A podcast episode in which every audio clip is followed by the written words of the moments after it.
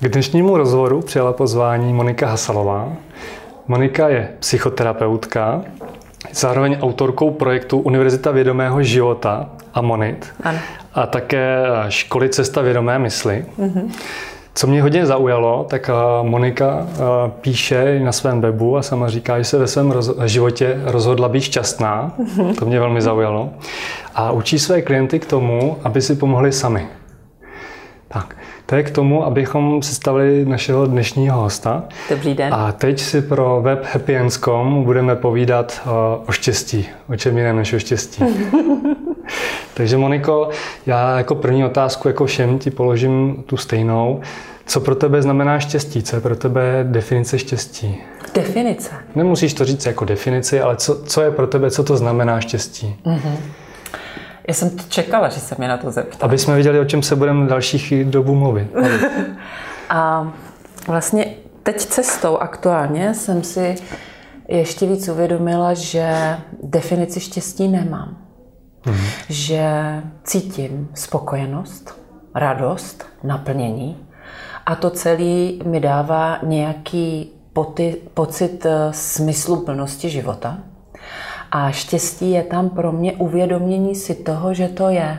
Víš, jako kdyby třeba uprostřed krásného dne na chvilku sprchlo, osvěžil se vzduch, bylo tak jako úplně jak brilantně jasno a svěže, udělala se duha a takový jakože jasný momenty v životě, které jsou krystalicky čistý něčím navíc, jo. A nebo když jsem třeba jezdila se svým manželem po světě a on byl fotograf, tak eh, jsme si večer prohlíželi fotky toho dne.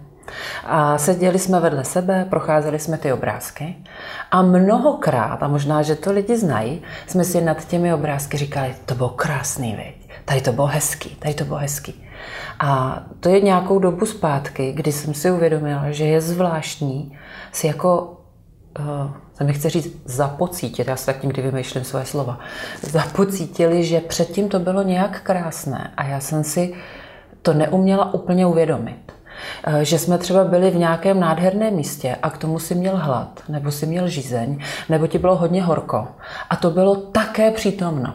A to, jak je to plné místo a krásné místo, mohlo v tu chvilku být nějak vedle toho nebo s tím. A na tou fotografií vystoupila esence, která s hladem a s žízní a s pocitem horka vůbec neměla nic společného. A ještě víc z toho nějak vystoupilo to, že jsem šťastná, nebo že se mi tam moc líbí, nebo že jsem naplněná, nebo že to celé mi dává nějaký harmonický smysl. A to mě naplňuje tou esencí štěstí. A tam mi došlo, že chci v životě zažívat tyhle ty momenty a vědět o nich. Ne je jakože objevit zpátky, vědět o nich přímo v tom přítomném okamžiku. A pak mnohokrát, když jsme cestovali, tak jsme třeba se tak dívali kolem na věci, které nás těší a říkali jsme si, to je to krásný, věc. A vím o tom. Teď se cítím šťastná a vím o tom. Vlastně mi tam tehdy chybělo jakési podstoupení od toho, že mám emoce a prožívám je a že si je mohu uvědomit. Že jsem nebyla jen plná všemi možnými emocemi, ale dokázala jsem i v podstoupení je zahlídnout a pojmenovat.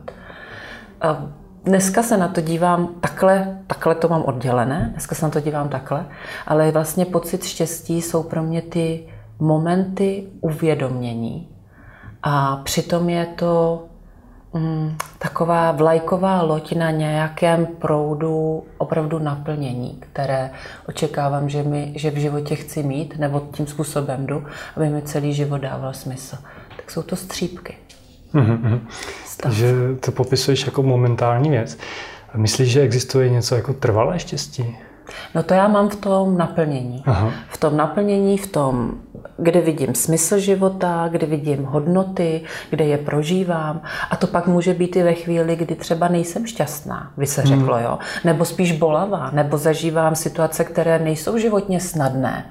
A přesto tohle naplnění, jakýsi obsah smysluplnosti je tam stále přítomen. A v těch momentech pak mohu být i šťastná. Mm-hmm. Protože když se dozvím nějakou situaci nebo událost, která je pro mě bolavá, emocionálně náročná, o něco nebo o někoho přicházím, tak v rámci té ztráty mohu pocitovat úzkost a bolest. Mm-hmm. A zároveň tam může být i přítomno štěstí, jako pochopení mm-hmm. kontextu a souvislosti. Dobře, super. Pojďme to třeba po ten, pro tenhle rozhovor jenom nějakým způsobem pojmenovat, protože čeština na to nestačí. Všechno je štěstí, že jo? Tak uh, máš nějaký slova, který, který tomu jakoby dáváš? Těmhle těm věcem, o kterým jsme se teďka bavili? Nebo všemu říkáš prostě štěstí? Právě, že ne. ne. Právě, že to slovo štěstí Hmm. Vím, že si třeba všiml jsem si, že říkáš naplnění, tak nevím, mm-hmm. jestli to třeba to je synonymum pro tebe. No, Když chci být úplně nejvíc popravdě těm slovům a zeptat mm-hmm. se na štěstí, tak mm-hmm. je to ten kousíček uh, jako esenciálního uvědomí nějaké nálady. Jo. Mm-hmm. A to je takové, jak kdyby se, kdybych se dívala na hladinu a najednou s ní něco vyšplouchlo a mě to osvěžilo. Mm-hmm. A to je takový to wow, takový ten střípek, jo, tenhle kousíček. Ale kdyby tam nebyla ta hladina spokojenosti nebo pochopení nebo smysluplnosti, co hledám od života, tak by jsem si tohoto jako momentu štěstí vůbec nevšimla. Mm-hmm.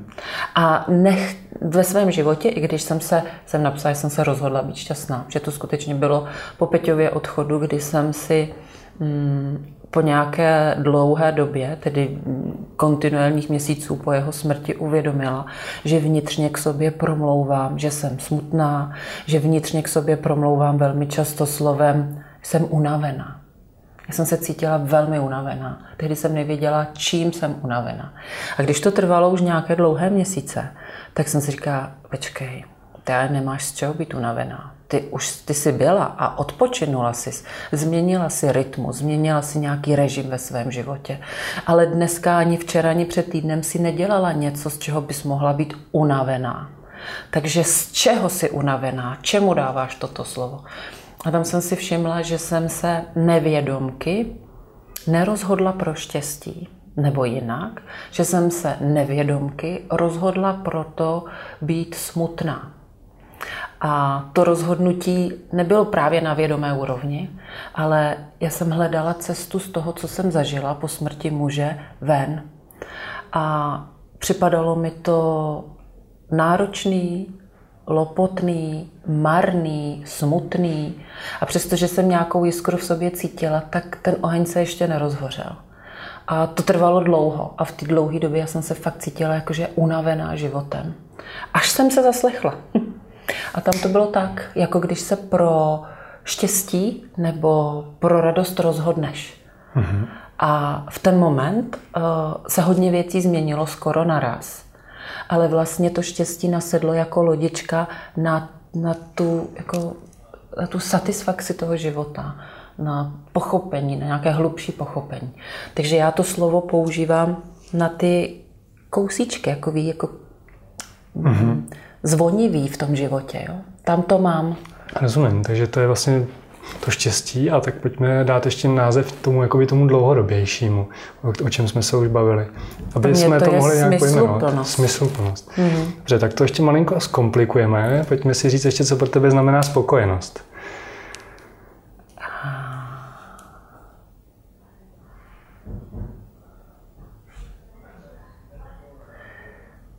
Když se snažím odpovědět úplně přesně, tak to začíná být komplikované. Jo? Mm-hmm. Tak... Protože jsem spokojená ve chvíli, kdy udělám nějakou činnost a vím, že líp jsem nemohla. Mm-hmm. Nebo jsem spokojená ve chvíli, kdy nedělám vůbec nic a nechávám věci plynout. Takže jsem v onom stavu nechat být. Takže jednou je to spojeno s činností, jednou je to spojeno s nečinností. Se narážíme na tu češtinu. Aha.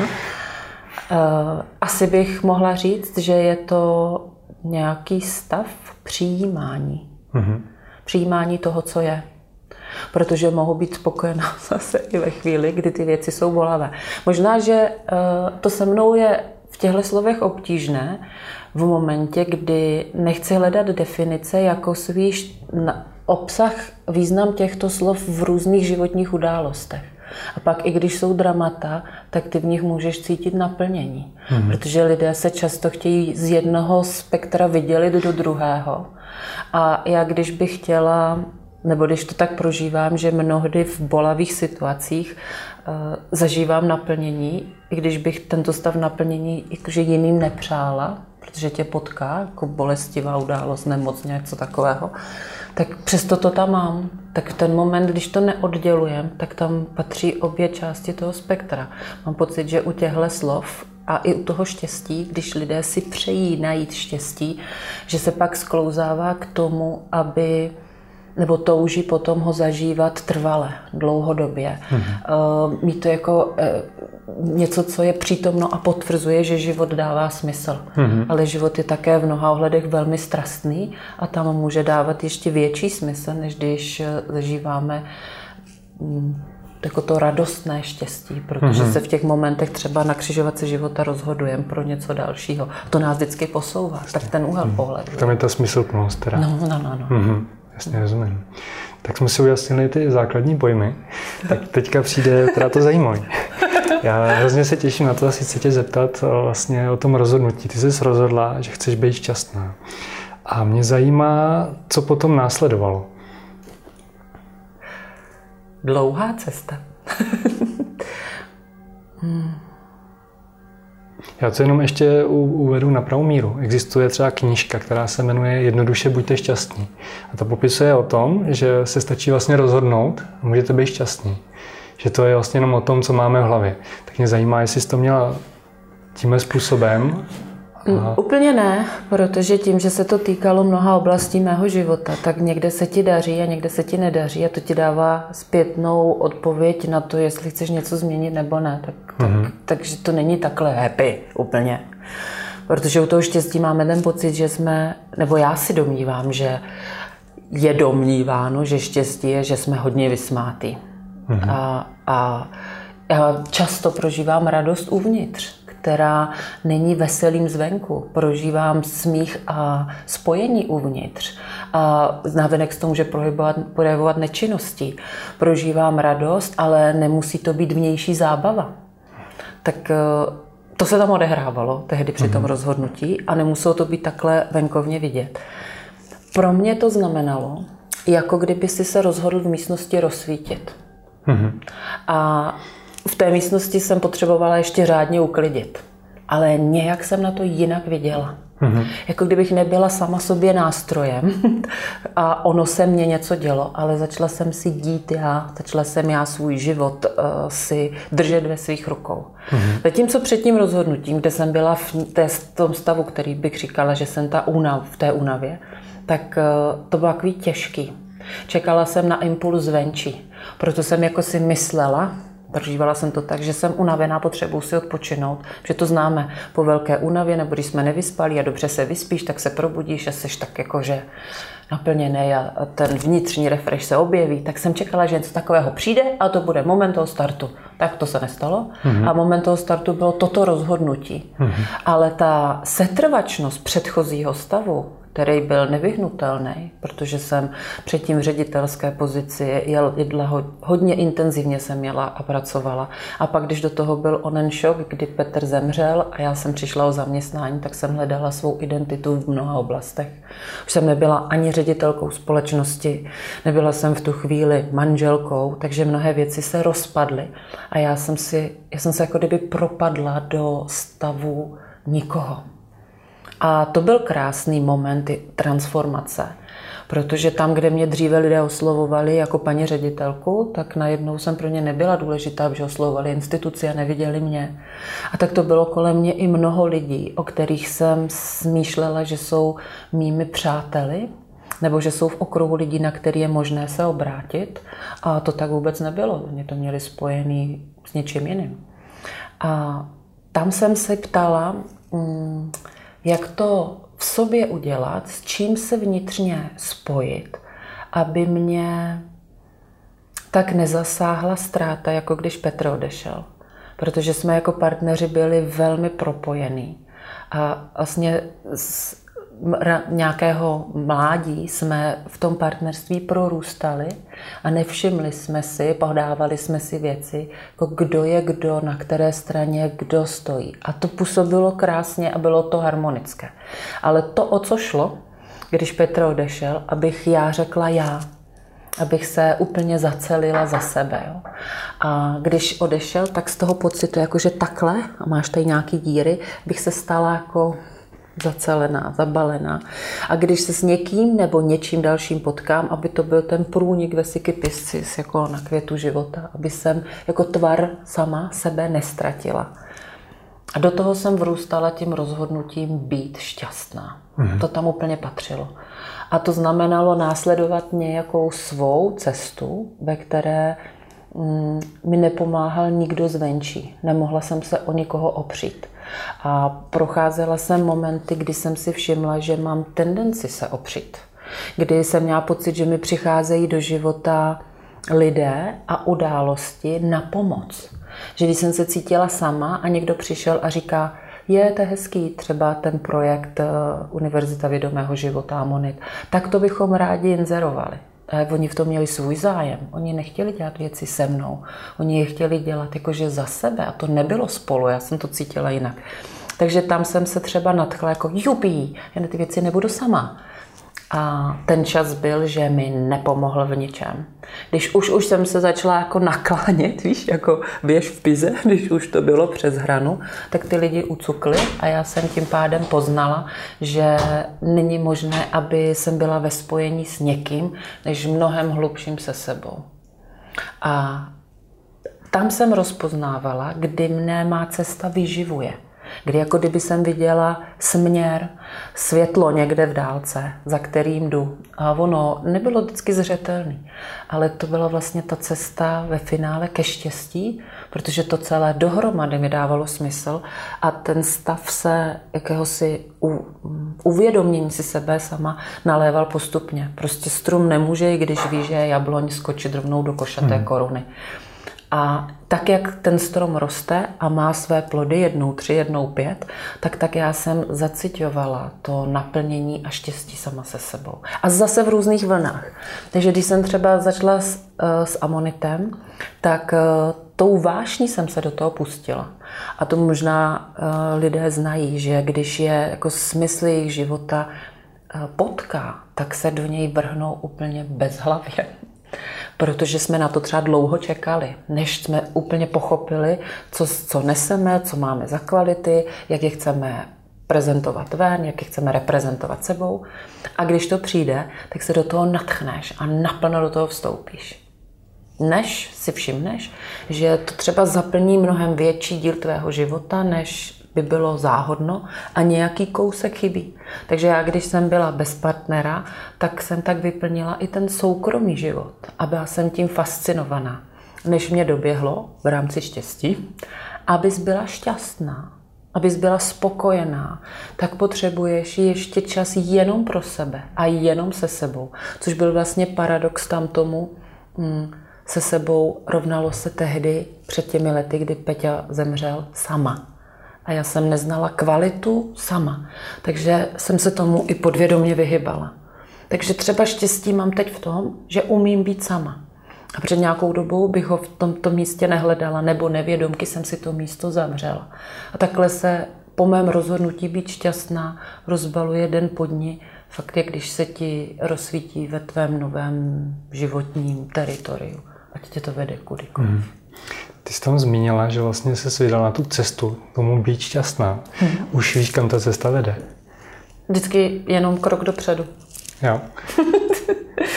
Je to tak jako zní, protože hodně lidí popisuje tu cestu jako cesta sama k sobě. Tak ano. jestli třeba i takhle bys to řekla. Ano, určitě. A proto říkám jenom krok dopředu, protože je jedno kudy.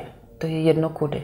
I když budu nějakým směrem mířit a napřu tam pozornost, což se tak říká v různých motivačních směrech, a ano, rozumím, ale ztratím kontakt se sebou, tak možná, že na první odbočce mě to vezme trochu stranou právě pro nějakou zkušenost.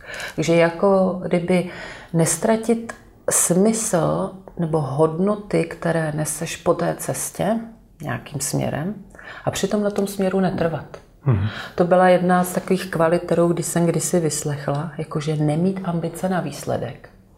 Tak eh, tím jsem se hodně zabývala. Co to znamená? Konat, jít určitým směrem k nějakému cíli a zároveň na tom cíli netrvat.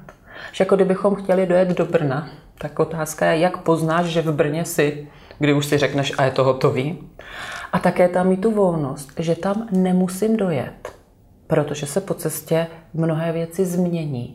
A nevyčítat si, že jsem tam nedojel, to je to trvání na výsledku, protože pochopím, že tudy dál už cesta nevede, ale hmm. tímto směrem jsme měli vít. A nebo taky jim projdeš, nebo projedeš. Jakože si dovolíš ho nechat za sebou, protože to mělo jít jen tudy a cíl není to místo. A tak tím pádem být v kontaktu se štěstím je v kontaktu s tím, s intuicí, s vnitřním naplněním a s cílem, na kterém opravdu není vhodné trvat jako na něčem neměném. To dává volnost a svobodu. Mm-hmm. A ten vývoj samotný, tak to vnímám.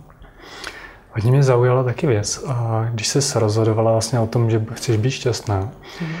A existuje, takhle, řeknu takhle, existují výzkumy, které porovnávají lidi, kteří se definují jako více šťastní a méně šťastní a zjistili, že lidi, kteří se definují jako více šťastní ještě ostatní, tak většinou mají přístup k životu takový, že oni jsou strujcem vlastně toho dění. Mm-hmm. Oproti tomu, že ty lidi, kteří eh, se definují jako méně šťastní, jsou vlečeni událostmi. Mm-hmm. Tak tohle můžeš třeba potvrdit na No to sobě? můžu potvrdit, to ten můj životní příběh potvrzuje úplně přesně kdy, mm, jak jsem mluvila o tom pocitu velké únavy a jak jsem říkala, že jsem očekávala, že se vyspím a ráno mi bude líp, že jsem čekala, že to přijde zvenku. Mm-hmm. Zároveň jsem potřebovala připustit, že jsem z něčeho unavená. Tady řekněme, že ze života nebo pojetí, jak jsem ho pojímala předtím. A také často říkávám, že do nějaké doby se mi život děl a od nějaké doby ho žiju. A to je spojené s tím, že jsme zodpovědní za to, kde jsme, co děláme, jak nás to naplňuje a že jsme strůjci svého zdraví, své hojnosti, svého naplnění. S tím souhlasím. Mm-hmm. Samozřejmě v životě potom jsou asi i věci, na které my vlastně ten vliv úplně nemáme. A to mě právě zajímá, protože jsme narazili hodně na to téma smrti. Mm-hmm. A jak to téma smrti vlastně souvisí s tím tématem štěstí vůbec? Protože vím, že tam spojitost určitá je, jestli ty ji tam taky vnímáš. No, teď jak se budeme dívat na ten termín té smrti. To je na tobě. Eh, pro mě, když mi bylo 20, tak mi zemřel tatínek a přišel za mnou v noci, měl jsem během v noci, kde se mnou promlouval.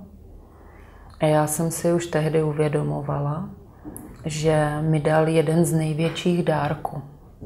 Že mě takzvaně tam nechal že jsem s ním měla moc hezký vztah, protože jsem plavala závodně a byla jsem přes střední školu v Praze a ne s ním, tak to bylo krátce po tom, co jsem se z toho gymnázia vrátila domů do rodného města a mohla jsem s ním být a furt hudě 20 let. A tam jsem si uvědomovala, jak je nám spolu blízko a jak je to fajn. A tehdy, když zemřel, tak přesto jsem uvnitř cítila, že mi dal dárek. Jenže s kým to říct?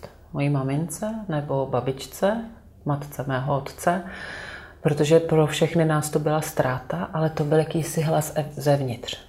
A to vlastně odpovídá tomu, že mm, mi nezbylo, než si všimnout sama za sebe, jak věci mám. To byl ten dárek. U Peti byl vlastně stejný. Víš to, což tě vůbec ale neochrání od bolesti, od smutku a od ztráty. A potom ještě ta smrt ve smyslu každodenní konečnosti. A teď nemám na mysli uh, lidského života, ale úplně čehokoliv. Že musí skončit noc, aby začalo ráno, musí skončit brzké ráno, aby začalo dopoledne, jako v tomto duchu. A to je vlastně transformace, neustálá proměna. Je to takové, jako uh, vlastně bych si pozvala mm, na poradu, si právě přišel, třeba v rámci Planet Pluta, jako zástupce smrti a transformace. Takže je to, je to pro mě, aby něco mohlo začít, tak musí něco skončit. A mám i oblíbený citát, že nové začátky jsou často maskované za bolestivé konce. A když to vnímám takhle, tak tam vnímám ty momenty, kdy se věci ukončují, ale dávají možnost vzniku něčeho nového. A takhle já vnímám kontakt s tou proměnou. A můžeme se na to dívat, že každá ta událost může nést potenciál radosti, udělat ty věci znova, nově, čerstvě, ale také přináší moment, že pokud se příliš ohlížíme dozadu, ne ve smyslu jen poučení, nějaké informace, co mi to mělo říct, ale zůstávám vyset pohledem zad, tak uh, jsou ty proměny bolavé, protože nás náš život pořád směruje k nějaké změně a vývoji. A pak uh, to pro nás bolaví. Takže se smrtí bych řekla, že se radost nebo štěstí drží za ruku. Dává to možnost uvolnit se, přijmout, že je něco většího, vidět také, co vytvoříme a že to tu nemusí být natrvalo a přes nás. Je tam hodně rozměrů. Pro mě ta konečnost a taky jeden z těch pobytů, které dělá mistrovství zemřít, umění žít, je vlastně e, pobyt, kde se lidé potkávají se svojí konečností a se smrtí, ale s místem, jakoby smrt otočila zrcadlo do života. Abychom nepromarnili ten život, abychom si uvědomili, o čem ten život pro nás je.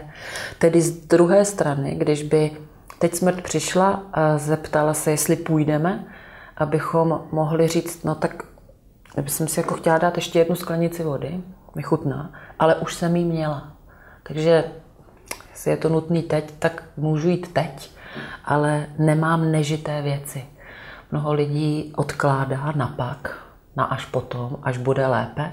A pak, když ten život končí, tak si vyčítají to, co se nestalo, to, co neudělali tam, kde nebyli, než to, co udělali. No to přece s těmi ztrátami, s těmi proměnami souvisí úplně těsně. Jak je důležitý uh, smysl života, jestli to člověk má nebo nemá, proto, mm-hmm. aby se cítil mm-hmm. v dlouhodobějším měřítku smysluplně. A jak ho hledat třeba? Jestli ho hledat, anebo žít. No, ano, taky. Uh-huh. Uh, takže zkušenosti s mé praxe mi ukazují, že hodně lidí ho hledá a potřebuje najít, řekněme, další zdroje, odvahu to žít. Jo? A pro mě mít, řekněme, ten smysluplnost jako vizi, jako nějaký směr, je úplně zásadní, protože pokud nemáme tento, toto směrování, nemáme jinými slovy pro co žít, nedává nám to, co děláme, smysl, pak chřadneme. Protože to je naplnění pro, řekněme, naší duši. A když naše duše nemá důvod, tak eh, se to za chvíli pozná na těle, v nemocích, v odevzdání se, v nechání to na okolnostech a na jmén. Takže za mě mít onu vizi a jakýsi plán, a teď slovo plán nemám na mysli um, ono dodržování očkrtávání, ale spíše to směrování, jo, ve kterém jakási houževnatost, systematičnost, smysluplnost a praxe a praktikování má bezpochybné své místo. Ale teď mám na mysli tím plánem to směrování, tu cestu, tu nějakou vizi toho života. Aby pro někoho měl život hodnoty. Ne, aby naplňoval přesvědčení, že se něco má a sluší, ale aby si uvědomoval své hodnoty a ty žil.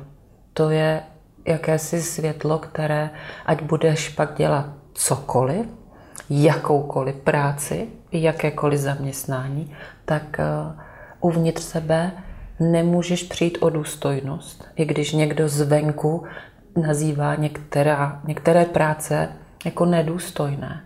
A pak ten lidský rozměr získává na kvalitě a na jakýsi společenský statut.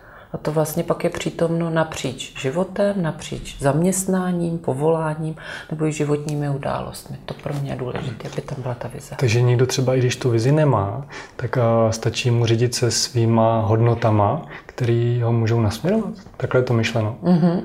Já třeba jsem mluvila docela nedávno s mužem, který nevěděl, co si pod tím představit. A myslel si, že vize znamená vytvořit vision board a pak se tak držet toho. To je taky nástroj. To je o formě, ve které ten obsah každý jeden zahlídne, ten svůj obsah.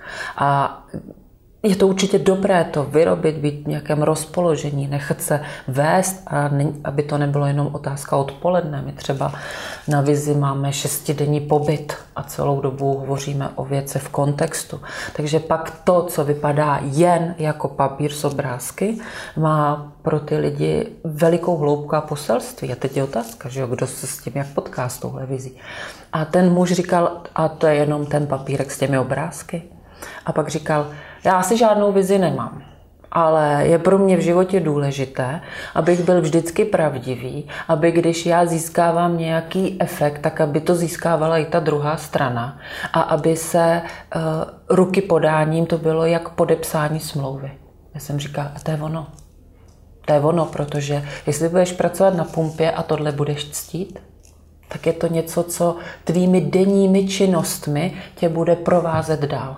Jestli budeš ředitel společnosti a tohle budeš ctít, tak jsou to kvality, které tam neseš a tobě dává ta činnost, co děláš, smysl a je jakoby okořeněná nebo vedená tady těmi hodnotami. A tak já to vnímám. Takže člověk jinýma slovama může žít svůj smysl, aniž by o tom věděl, že nějaký má. No, já bych řekla, že mnoho lidí uh, žije nějak sebe, mm-hmm. vášnivě a akorát si nepokládá tyto otázky takto, aby je pojmenovala, dal mm-hmm. ke slovu nějaké rovná se. A. a to na nich je vidět. Mají zářivý oči, dělají věci jako prostě, úplně jednoduše, čistě. A zajímají se o ostatní, vidí okolí, vidí prostor a povětšinou dělají činnosti, které jim dělají radost a zároveň prospívají mnohem většímu celku, aniž by oni přemýšleli nad tím celkem, protože jsou tak součástí toho většího, že je to tak samozřejmé. Mm-hmm to, to je přítomno. Mm-hmm. Já vím, že uh, máš uh, trochu blízko k buddhismu, i když píšeš, že teda jakoby se nezabýváš jenom buddhismem, ale že jsi nad náboženstvím a tak dále. Ale zajímá mě, to je hodně úzce stažený třeba s tím buddhismem, uh, jestli člověk se může naučit nějakým způsobem být jednak pozitivně naladěný a jednak se vyvarovat takových těch ničivých emocí, které nás ničí. To znamená vyhnout se tomu, abychom byli například depresivní, negativně naladění a směrovat se tak, aby, abychom byli pozitivně naladění a aby se to stalo postupem času, času naší přirozenosti. Jak se začal o buddhismu, tak jenom pro mě je potřeba vyslovit, že buddhismus není náboženství, Mm-hmm. Ta životní filozofie. filozofie. A ta životní filozofie zahrnuje na škále emocí všechny. Ne buddhistická, ale jakákoliv. Terapeutická, kde se s tím lidé setkají, tak by mělo jim být ukázáno, představeno. Je to často ukazuje na pobytech jako kývnutí eh, kivadlem. A my, když bychom, jak si řekl, ničivé emoce nebo sebezničující, mm-hmm. škodlivé. škodlivé, tak eh, to je nějaká zkušenost v těle, ke které se vztáhnu a nelíbí se mi. A jsem v odporu, jsem v nějaké negaci. A to je vztahování se k onomu prožitku. Ale ten prožitek a mé vztahování je ono kývnutí na kivadle. Takže máme pozitivní emoce, řekněme, prožitky, a pak ty negativní. A když se takhle ptáš, tak lidé často mm, to tak mají, že by nechtěli ty negativní prožívat. Tomu rozumím, ale k tomu musí jít pouze tehdy, když uh, omezují svou citlivost. Aby neprožívali plný rozsah těch emocí, tak ale nelze tomu kivadlu říct, že se kejvá do pozitivní strany až do plna a na té negativní vezme jenom kousíček. A protože je to pohled, jako že se vymezujeme, tohle berem a tohle odmítáme, tohle si chci podržet a tady držím hodně daleko od sebe, tak tam začínají vznikat tyhle eh, pro mě otázky, které to oddělují na jednu a druhou stranu. A ta má práce mě sama ve mně samotné i s lidmi je, aby naopak došlo k rozšíření, aby došlo k vycitlivění těch lidí, aby vlastně si všimli, že jsou schopni a mají dostatek vnitřní síly unést emoce veškerého druhu. I ty, co považujeme za ty hezké a příjemné, a i ty na té druhé straně. A když vycitliví, tak zpravidla v nějaký moment mi říkají, no, Předtím jsem to tak neprožívala, neprožívala, teď to prožívám hodně, takže cítím i mnohem víc bolesti. No, pokud jsme se předtím bránili té bolestí prožívat, protože jsme se hnali za tím hezkým a za štěstím, tak je pochopitelné, že když ti lidé vycitliví, tak jak se jim ten vějíř možnosti otevře, tak zacítí na obou stranách. A pro mě to směrování a tam buddhismus pomáhá velmi, ten tom náhledu je neutrální poloha. Když bychom najednou ten, to kývadlo, ten prostor uh, začali vnímat, že stojíme uprostřed a mohou být ty varianty, které nazýváme pozitivní i negativní. A pak ještě ty, které jsou v neprojevené, které úplně nevnímáme, tak je to o tom, jak se k ním vztahuju. Takže jestliže se mi stane událost, jsem to já, kdo ji vyhodnocuje a vidí sklenici poloplnou nebo poloprázdnou. Jsem to já, který říká, jestli mě to má začít děsit, anebo jsem ještě spokojená.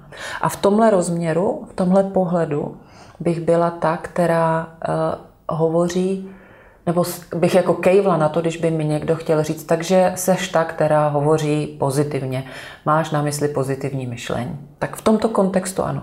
Kdyby to bylo vytrženo z kontextu a někdo by mi řekl, takže zastáváš tu teorii a ten názor pozitivního myšlení, tak by říká, a mám na to nechci kejvnout, protože já zastávám tu polohu zahrnout obojí nebo rozšířit své vnímání o obojí a nemít potřebu jedno držet a druhé odmítat.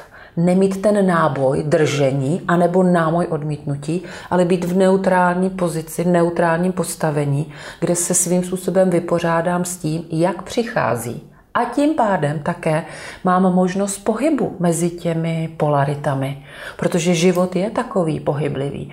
A my velmi často ztrácíme obrovské množství energie tím, že z toho jednoho místa buď nechceme odejít a přiblížit se k tomu druhému, nebo se uh, bráníme, když už nás to táhne tomu druhému, jít skrz a za.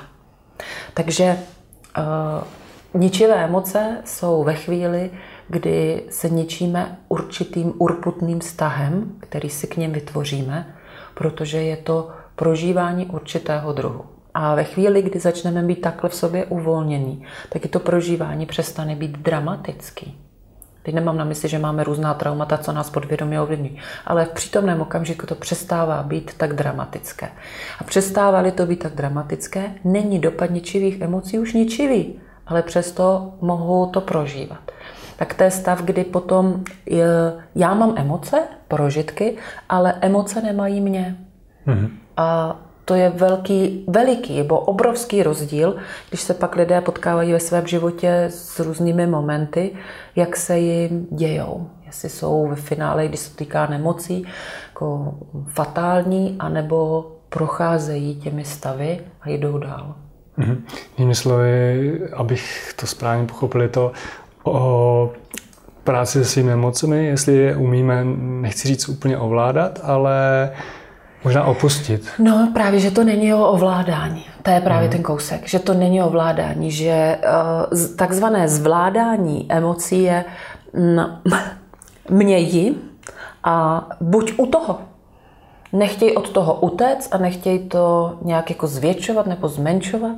Bu, být u té emoci, to znamená v první chvíli si ji vůbec připustit, jakože jsem smutná.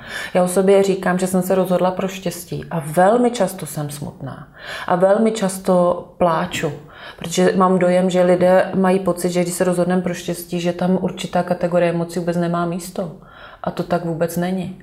A někdy pláču hlubokým dojetím z něčeho. A někdy to hluboké dojetí v těle až bolí. Když třeba soucítíš a vidíš bolest někoho jiného a zároveň cítíš ve svém těle. ale je to jen pocit, který prožíváš a dovolíš mu, aby byl přítomen. A to je něco jiného, než když si lidé neuvědomují, kde jsou, co prožívají a něčeho se horlivě drží. Tak jsem to právě měl na mysli, jakože uvědomit si tu noci a nechat jí být s tím, mm-hmm. aby vlastně jsme se do ní nezacyklili, neutápili si, mm-hmm. tak mhm. jenom prostě mm-hmm. uvědomění. Mm-hmm. Tak. Ale velmi poctivě. Mm-hmm. Mm. Protože uvědomění z hlavy, jako, no tak jsem teď smutný, no. Ale to ještě není se do toho ponořit ve smyslu prožít. Mm-hmm. Aby prožitkem to odchází. Prožitkem. Mm-hmm. A na pobytech říkám, že mm, tyhle pobyty jsou vlastně adrenalinový zážitek. že mnoho let se bráníme tomu něco cítit, umíme skákat bungee jumping, abychom vůbec zacítili vzrušení, ale tak brzdíme před svými emocemi, a jednou se dveře otevřou a můžeme se prožívat. Mm-hmm. to je dobrodružství na oba směry. Mm-hmm. Já jsem trošku nakous uh, to náboženství, i když vlastně říká, že buddhismus není náboženství, ale filozofie. Ale zajímá mě, uh, jaký význam pro to, uh, nechci říct to dlouhodobý štěstí, to je můj termín, a použiju to, to je pro tu smyslplnost. Jaký význam pro ně má jaký, takový to cítění něčeho vyššího? Je úplně jedno, jestli to je křesťanský bůh, jestli to je, já nevím, převtělování, jestli to je jakýkoliv náboženství, který známe, nebo jestli to je něco mojeho vnitřního, že třeba věřím, že něco existuje, nebo mimozemšťani. Jak je tohle eh, důležitý pro člověka, aby... Myslíš vyšší princip, řekněme? Řekněme vyšší princip. Pro, za mě bych řekla, že úplně zásadní. Mm. Protože vyšší princip pro mě dává smysl té vizi. vyšší princip je v kontaktu s oněmi hodnotami. Smysl života stojí v takové pyramidě logických úrovní úplně nejvýš. Pod smyslem života je identita, tedy kdo jsem já. Kdybych měla říct takovým tím indiánským jménem, kdo jsem já, já jsem ten, který. Tak ten, který, pokud jdeme ze zhora, tak jsem ten, který onen vyšší princip svou formací snáší směrem dolů. Když jdu po těch schodech dolů, tak je snáším skrze své hodnoty. A ty hodnoty, když nesu, tak to ostatní lidé kolem mě vidí. Když nesu ty hodnoty, tak je realizuji nějakými schopnostmi, dovednostmi. Někdo maluje, někdo vytváří, někdo natáčí, vede rozhovory, někdo píše, někdo obsluhuje v kavárně, jupíte, jedno, někdo mi položí přenádherně dlažbu a vidím, jak mu to jde od ruky a baví ho to. Tam vůbec není rozdíl, to jsou ty dovednosti a kompetence, které máme. A pak to se odehrává ještě nějakým projevem, nějakým chováním v určitém prostředí. Tak to je sestup z té pyramidy logických úrovní dolů. A tam tedy to nejvyšší patro požehnává všemu, co je dole. Tak pro mě tedy to má zcela zásadní význam. Mm-hmm. A co třeba člověk, který zásadně něco odmítá, jako že by něco takového existovalo, co to znamená pro něj potom? To je otázka. Pokud eh, si s ním budu povídat, že má potíže a on bude odmítat cokoliv, co mu nabídnu, tak se takzvaně můžeme dostat do konfliktu. Ale známe mnoho lidí, kteří o tom, o čem tady mluvíme, nevědí. Žijou přenádherný život, mhm. akorát to nepojmenovávají. Jo. Takže bych řekla, že to je moment, kdy se s ním máš potkat a potřebuješ mu ukázat, nebo víš, že když to zahlédne, tak má směrování, že je tu co si dalšího, co nás přesahuje. Ale my to na mnoha úrovních víme. Teď jsme se to dozvídali už jako děti v pohádkách. Když tam byl uh, souboj dobrá zla, my měli dost jasno, komu jsme fandili. Když uh, vlastně projevením, prozářením uh, nakonec šlo o lásku, nakonec šlo vždycky o vyšší princip o ty nižší, kdy Lapkové někomu něco ukradli, tak to byly příběhy, jako příběh v příběhu. A ten vrcholný formát byl vždycky nějaký vyšší princip. My jsme v tom vyrostli, pro nás to je běžné, jenom si to možná neumíme pojmenovat a všimnout si. A nebo, když se podíváme na to, co se děje ve společnosti, tak lidé to obracejí v té společnosti. Kdyby vyšší princip byl, tak by přece nemohlo být to či ono. Tak pak jako ztrácejí um, nebo neuvědomují si, že je přítomen, i když se nedějí úplně jen hezké věci. Ale je tu. Teď jsme nakousli takové zajímavé hodnoty, jako je pravda a láska. Ano. Čechům hodně známý. Ano. Můžeš říct ještě o tom něco vzhledem ke štěstí? Já se myslím spíš eh, k tomu naplnění, teda k tomu dlouhodobějšímu. Mm. Láska je pro mě esence. A, a taky mám na takovou jednu přednášku, co je a co není láska. Jo. A láska je esence, láska je něco, co um, cítíš uvnitř, uh, když se podíváš malému dítěti do očí. Když vidíš uh, kapku rosy na rostlině nebo na květině. A nebo když uh, se nadechneš a cítíš závan vzduchu na svý tváři a seš v tom zastavení. Když se podíváš do očí milované bytosti a cítíš propojení mezi vámi. To vlastně esenciální věc, že bychom mohli říct, to je, když se díváme do očí. Ne, tak to přece není. Ale musí to být přítomno. Je to jako esence, jejíž přítomnost si dokážeme zvědomit. A když jsme v lásce, nejsme v útoku. A když jsme lásce, jsme v soucitnosti, ve vděčnosti, v prožívání takovýchhle velkých hodnot. Nejsme v souboji a ve válce, ale nejsme nácičkové, kteří neřeknou ne. Máme vlastně jasnost. A spolu s tím je tedy pro mě ta pravda, kdy uh, být láskyplný a soucitný vůbec neznamená být hloupý a ustupující. Přestože mnoho lidí si o těch, jenž jsou pokorní, myslí, že jsou hloupí, naivní a ustupující, protože vlastně nevidí tu jejich esenciální kvalitu uvnitř. Poznají, až když jim někdo velmi rázně vymezí prostor. Ale ta vnitřní pravda a ta kvalita říci třeba lásce a soucitu ano v sobě, což znamená někomu venku ne, je pro mě velkou hodnotou. Mm-hmm. Dobře. Posuneme se zase teďka trošku víc od těch filozofických věcí k těm praktičtějším. Zajímalo by mě v rámci svojí praxe, jestli máš nějaké techniky, kterými pomáháš vlastně těm klientům zvyšovat to vlastní štěstí. Jako třeba řekněme jednu až tři techniky, třeba jednoduchý, úplně, úplně co nejtriviálnější, nejjednodušší, který třeba může udělat úplně každý během pár vteřin. Úplně každý během pár vteřin je, a jsem to teď zmínila, je uh, otočení pozornosti k vděčnosti. Mm-hmm.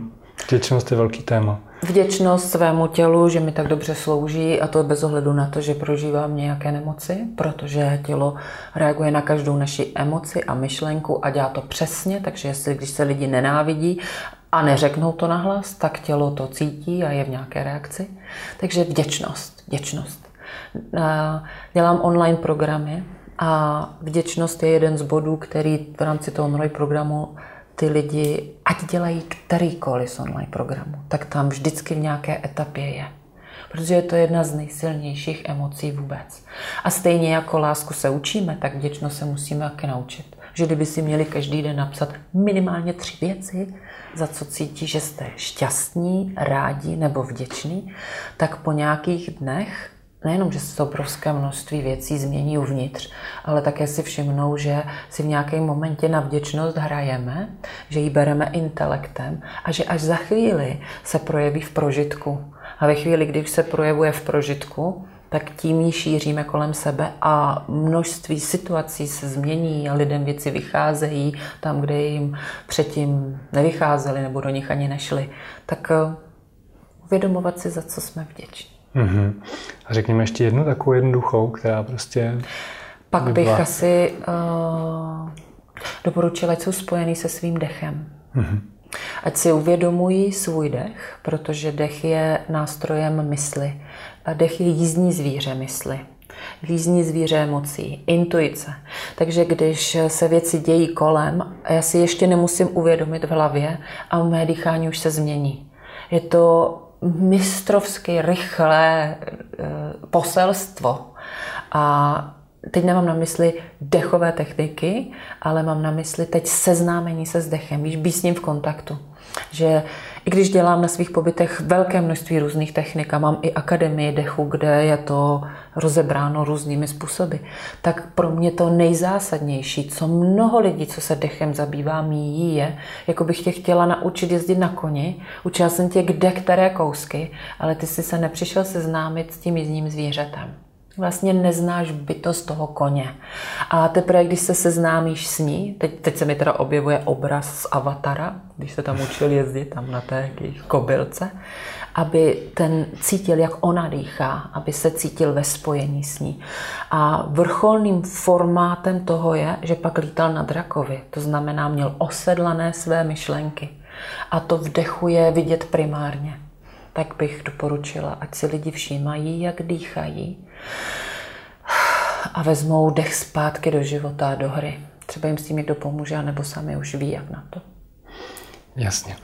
Se možná bude trochu ještě překrývat s mojí další otázkou, protože už se blížíme ke konci. Tak se tě chci zeptat, kdybys mohla lidem, kteří nás teďka poslouchají, doporučit jednu nebo dvě věci, k tomu, aby byli v životě šťastnější. A jedno je teďka, jak si to vyložíš, jestli prostě teď a v tuhle chvíli, anebo prostě, aby měli naplněnější život. Tak co by to bylo? Mm-hmm. Aby začali chodit bosy, jak jen to bude možné. A aby pili víc vody a přemýšleli nad vodou se vším, co jim do života přijde. Abychom ctili vodu v sobě i kolem sebe, zuli si boty a pak se uvidí. Mm, to je zajímavý. o to by mě zajímalo teda víc, ale nebudem to teď už rozvádět. A poslední otázka, předposlední otázka. A zajímaly by mě nějaké teoretické zdroje. Jestli můžeš říct eh, třeba buď jméno, nebo nějakou knížku, nebo, nebo video, něco, co tě zaujalo v, v to zase v relaci k tomu tématu štěstí, co by si kdo mohl přečíst a trošku se obohatit. Ty jsi mě zaskočil. Mm-hmm. Že jak jsem na, na, jako, jak si povídáme a jsem tak jako nacítěná, mm-hmm. tak uh, vidím ty knihy, co třeba mám doma a videa, který si pouštím, ale nespomínám si, mohli bychom to tam potom třeba dopsat. Můžeme to dopsat pod článek. tak, tak bych to doplnila takhle. Mám uh, inspirativní lidi, inspirativní videa pro mě, která ke mně mm-hmm. promlouvají a teď uh, si nevybavuju. Je, možná, já nevím, jestli to bude bavit lidi, ale třeba mě velmi fascinují věci kvantové fyziky, takže teď s oblibou sleduju pana Jana Raka a poslouchám, co on uh, vypráví o působení kvantové fyziky, protože mě to dává velký smysl. Mm-hmm. A, a baví, obrovský mě to baví, tak třeba to, ale to není ke štěstí. A přitom pro mě je, mm-hmm. mě to totiž činí šťastnou, když už věda dokáže prokázat, co jsme v dávných životech nebo v nízkých zrozeních žili, žijeme a neseme, že na to máme už i vědecké důkazy. Dobře, a teď už poslední věc. A můžeš zkázat cokoliv, opravdu cokoliv. Takže pro lidi, kteří se na nás teďka koukají, můžeš říct cokoliv.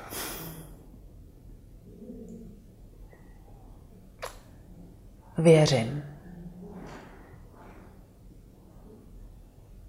Já věřím. V ty lidi, v cestu,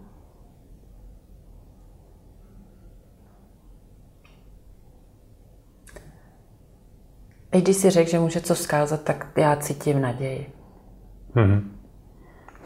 Dobře, tak já ti moc děkuji za rozhovor. To byla Monika Hasalová pro web happyends.com. Naschledanou.